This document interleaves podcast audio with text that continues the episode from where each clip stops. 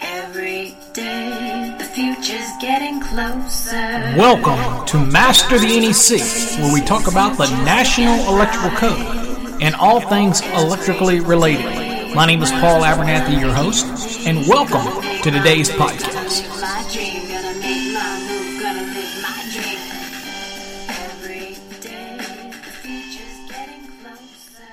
Well, hello, everybody. Welcome to another episode of Master the NEC, where we talk about the National Electrical Code and all things electrically related. My name is Paul Abernathy, your host, as always.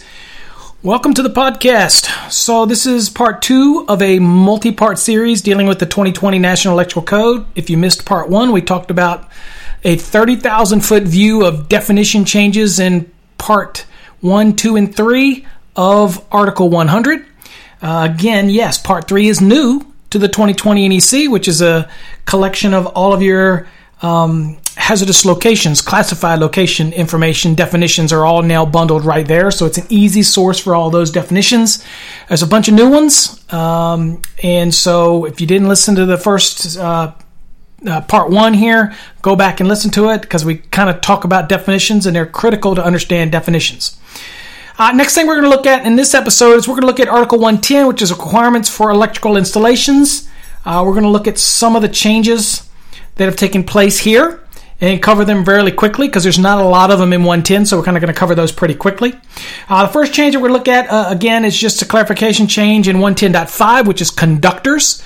Um, it used to have the word normally in there. In other words, it said conductors normally used to carry current. Well, normally is not a word that we're allowed to use in the NEC based on the manual of style that NFPA puts out. So, subtle change, just remove the term normally, doesn't need it. It says conductors used to carry current, good enough.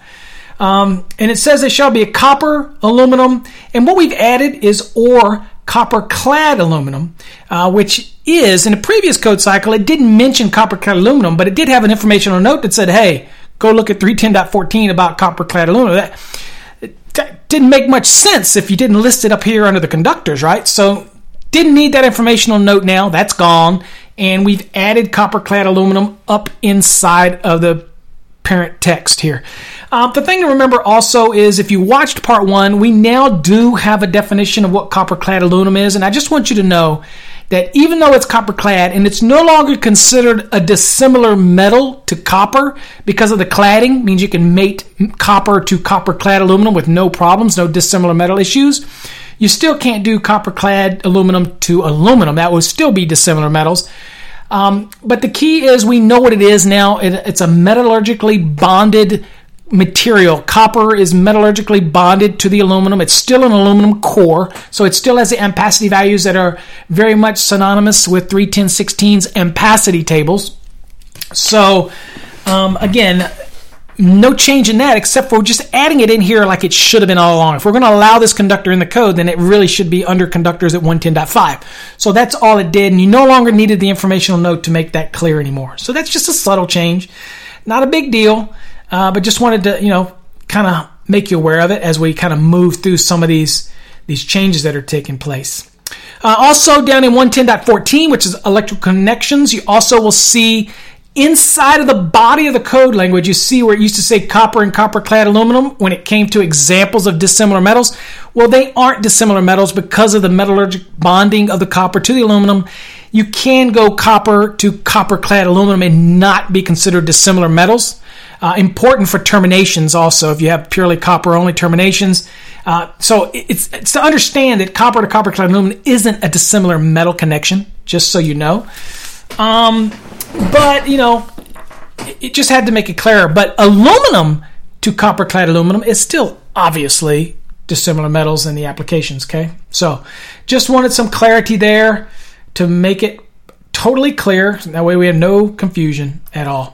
Uh, the next one that I noticed is a significant change to me uh, because I spent a lot of time in the 2017 code trying to answer questions about 110.14d when it came to the installation and the torquing requirements. Well, in the 2020 code, we removed the term installation and now we just call it 110.14d terminal connection torque. And it's no different than it's ever been. You know, 110.3b means that you have to torque something in accordance with the manufacturer's instructions. And if you didn't have those instructions, then we had the benefit of going to Informative Annex I, and that regurgitates the information under UL Standard 46A, 46B. And in lieu of not having anything from the manufacturer, we could use these torquing values. Now, the most significant change here is that in the 2017 code we required a calibrated torquing tool and that caused great confusion through inspectors and jurisdictions. And do we do how do we verify this? And do we have to verify every termination? Well there is some element of trust there. We have to assume that the electrical contractor understands torquing requirements. 110 3b has been around forever. The manufacturers put a torquing value in their equipment on their lugs for a reason and we would hope that everybody follows that. It's just a prudent thing to do and a good installation and the longevity of that installation. However, we do know that people don't always follow those instructions. So then came the torquing requirements in 110.14 in the 2017 code to kind of clarify what we already knew in 110.3b. The the way that it explained it made it difficult. That calibrated torquing tool, how is the jurisdictions going to do this? We used to talk jurisdictions into getting an affidavit. If the electrician said he used this tool and you verified the tool and they gave you an affidavit, you're good to go. It's on them if something goes wrong. It takes the liability out of the inspector and all that kind of stuff. Now, in the 2020 code, it simplified it even more. It just gave it the approval of the AHJ to accept whatever means. There's other types of things like a shear bolt or breakaway style devices that sometimes some manufacturers will send with it that goes onto a wrench or socket. And when it gets to a certain value, it shears off and then that's the set value and that's what you use and you, you throw it away. There's some that are reusable. Uh, or you could still use a calibrated torquing tool.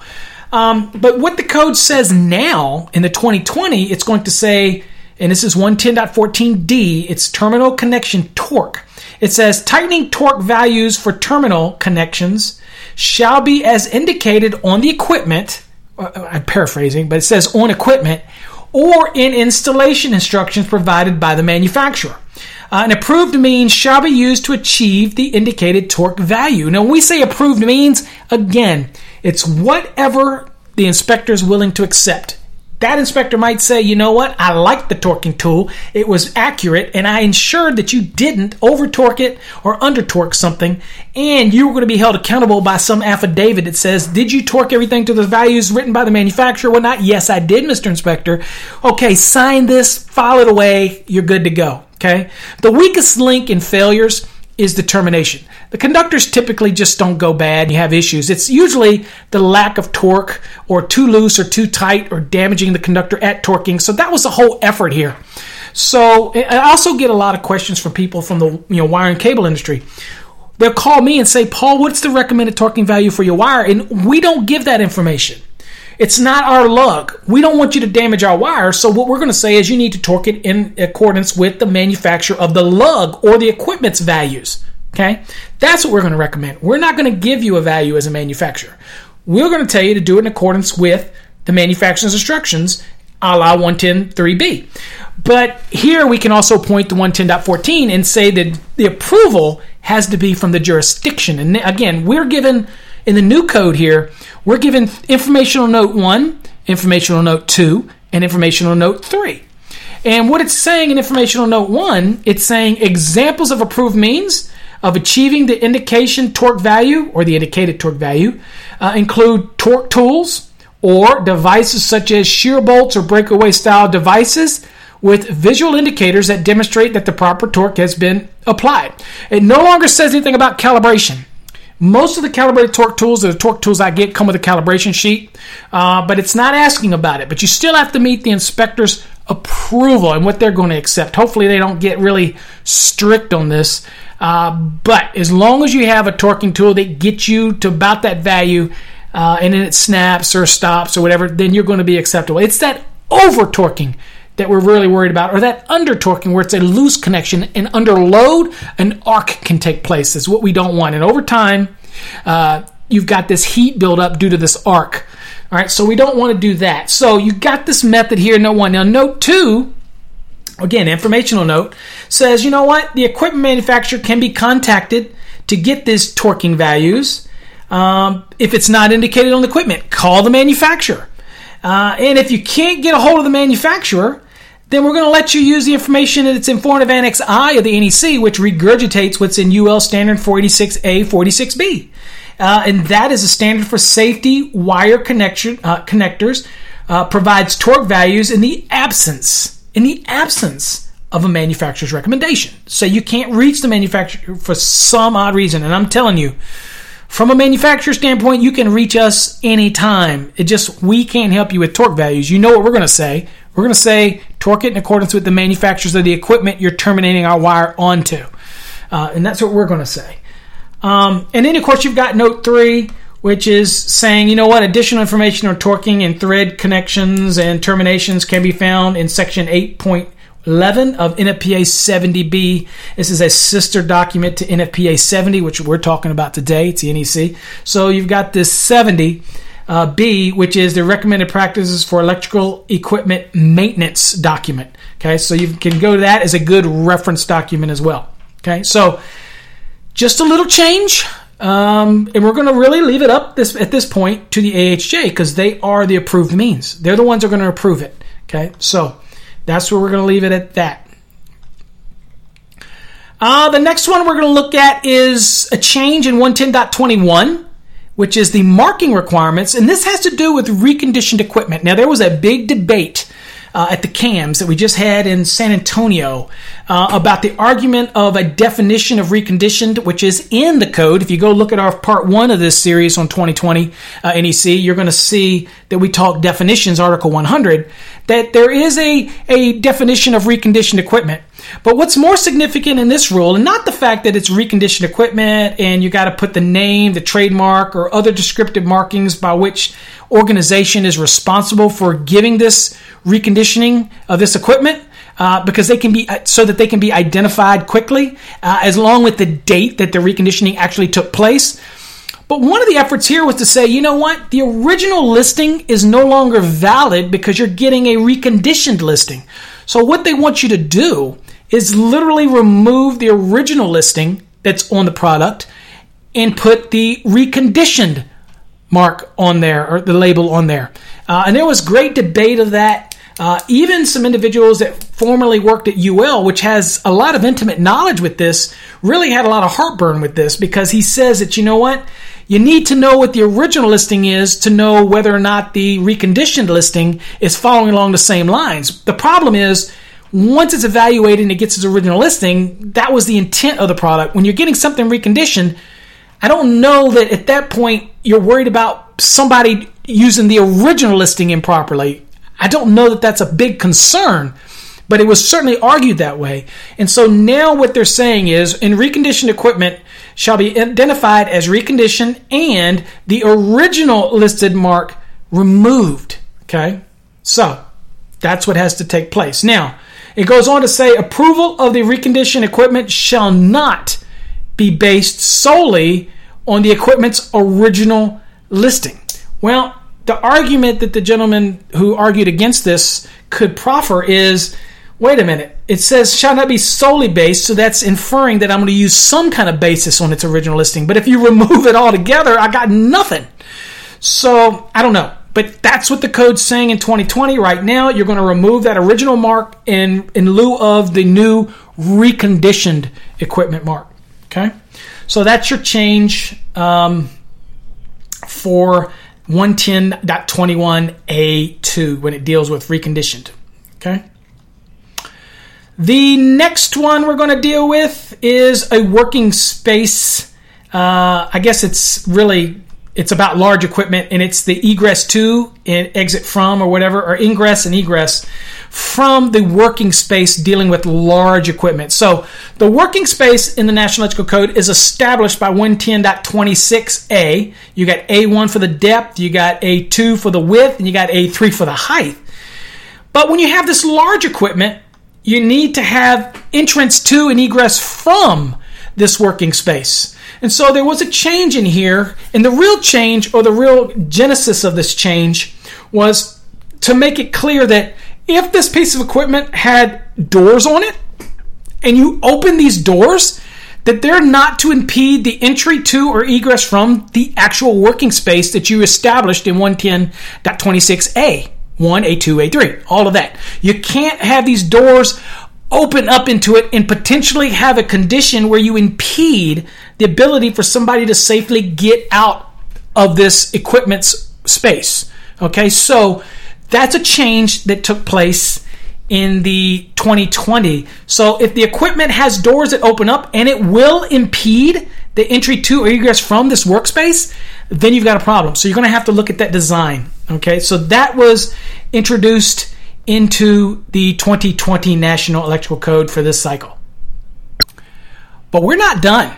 We're not done because in the process of 2020, it also incorporated something else. And that is item number two. So not only do we have the retention of the language, and I'm going to read it so that you can get a flavor of this change in 110.26c2 for the large equipment. And what we're talking about is the requirement to have an entrance to and egress from the required working space and its dimensions 24 wide and 6.5 feet high at each end of the working space if it's large equipment. And what constitutes the requirement to have these entrance and egress from at each end of it okay of that working space? And w- let's look at the two. The first one is no different than we had before. For equipment rated 1200 amperes or more and and over six feet wide. No change there. What the addition is added here is number two, and it says for service disconnection means installed in accordance with 230.71, and we all know that 230.71 is the maximum number of disconnects. So we can have up to six disconnects. We we refer to it as uh, the the six switch rule or six disconnect rule or switch six throws or whatever. Um, it says now, it says for service disconnection means installed in accordance with 230 to 71, where the combined ampere rating, okay, so if you have multiples and you have a combined ampere rating of 1200 amperes or more and over six feet wide, okay, so you could have a combined, it means you're going to literally add them up. And if the rating is more than six, uh, 1200 amperes or more, and the, the width constitutes over six feet wide, then you're going to have to have the one entrance egress to or egress from at each end of that working space. Okay. Now, again, the big thing that added in this as well is if you happen to have that equipment and you open the doors on that equipment and it impedes the entry to or egress from any of that working space, that is not going to be acceptable. Okay. So that is significant with the change here because previously it didn't say anything about the, you know, directly about a, the combined ampere rating of multiple service disconnects allowed by 230.71. And now it kind of incorporates that into it uh, as well. So it could add up, and their size overall, uh, taken into account, could constitute over six feet and require you to have that entrance and egress to and entrance from at either side of the working space, uh, one on each end of it. Okay. Uh, a key here is you simply cannot have the equipment doors cannot impede that entry to or egress from that associated working space. So quite a significant change. I'm sure I'll have to generate a graphic for this to to make people aware of it. I'm pretty sure. Uh, the next one is illumination for this working space. Uh, previously, you couldn't have any automatic control means or control by automatic means not permitted at all. Uh, obviously, you don't want the lights to go out by, say, a motion sensor or whatnot, and you're in there and you're, you're out of view of the motion sensor, and then you're in the middle of working on something, and then the lights go out. Um, but they did lax it up a little bit here. Uh, in the 2020 code. Now they say, it used to say, you can't have any illumination control by automatic means shall not be permitted. Now it says control by automatic means shall not be permitted to control all illumination within the working space. Okay? So it may control some of it, but it can't control all of it. That's the way I read it. Okay? Not so sure I like that at all, but you know, it is what it is, and there's justification for it, I guess, in the substantiation. So we're going to go with it. Um, so so that is all of the significant stuff that we deal with a thousand volts or less. Um, just some word changes um, that took place in the over thousand uh, that are in there, but nothing significant that I want to, you know, I want to talk about. Uh, again, the personnel door requirement for the over thousand just kind of made sure that you knew that it was listed fire exit hardware. Uh, it used to say just listed panic hardware or fire exit hardware, I believe, and now it says listed fire exit hardware. You know, just some subtle changes if you're the folks that work on that over thousand. Uh, you've got some changes in there. Also, terminals at 110.40. Uh, all we did now was change the references to the tables in 310.60 and whatnot have now been changed to 311 because that is where you're dealing with medium voltage applications in 311. So it just kind of moved all of those out of here. 310 now is dedicated purely to 1,000 volts or less, uh, or I guess less than 1,000 volts. I, I, guess you should say it. Um, uh, and so again, that's what we're dealing with uh, in here. So it's not a other a lot of other significant changes that I'm aware of. Of course, I guess that's generally what we say in the industry, but really 310s dealing with you know conductors that are rated up to and including 2,000 volts. Um, so I don't know why a thousand, but I, I, think it's when I think about it, I'm talking about what we use every day, like me and you. So we're dealing with the thousand and less, the 600 volt applications. But in reality, um, 310 is dealing with uh, general requirements for conductors rated up to and including 2000 volts. This is what that is. The 311, which you'll have to see, is a new uh, article uh, in the National Electrical Code, and that's dealing with medium voltage conductors and cables. So, in that scenario right there, those are the ones that we're going to deal with that are going to be at the voltages that are greater.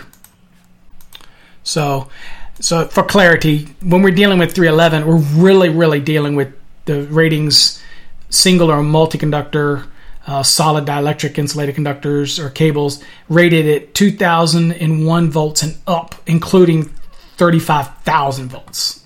Okay, so that's what we're dealing with it. So, so that's what the scope of 311. So that's medium voltage conductors and cables. Um, so it's 2001 and greater up to 35,000. And then, of course, what me and you and most of us that deal with this are familiar with, and that is 310 is going to deal up to, up to 2,000. But as I said, in most of this, we're going to deal with things that are under 1,000. That's mostly what we deal with, right? So, I mean, me and you, electrician, generally. Now, I'm not talking about you utility guys. I'm not talking about you guys that are doing uh, uh, power production facility for a campus that might be dealing with those high voltages. I get it. I'm just talking about the general electrician that's going out there wiring buildings and houses, and we're dealing with the 600 volt applications. Uh, but 310 does include conductors up to uh, 2000 volt rating. Okay, so there's no confusion on that. All right, that's pretty much it for 110. Uh, I uh, don't have a whole lot extra to add to that. So um, again, there'll be more details on changes in my series that's coming out. You can purchase that. It's uh, you can do an annual purchase where you get it sent to your email every month, uh, or you can do it when it comes out. It'll be available individually for purchase if you want. Individually, you get a better deal if you do the annual, obviously. Um, and we go in a little more details, and of course, graphics were necessary. A lot of these early ones we're not going to need graphics, but when graphics are necessary, you'll be graphics to help depict the change and make it more clear. Uh, so that you understand it. Um, so hopefully you got something out of it. We're, next we're going to move into uh, chapter two, uh, and we're going to move into Article 200 and see what changes we got there, and kind of move through it a little bit. Uh, and talk about what's coming in the 2020 National Electrical Code. Until next time, folks, stay safe. God bless.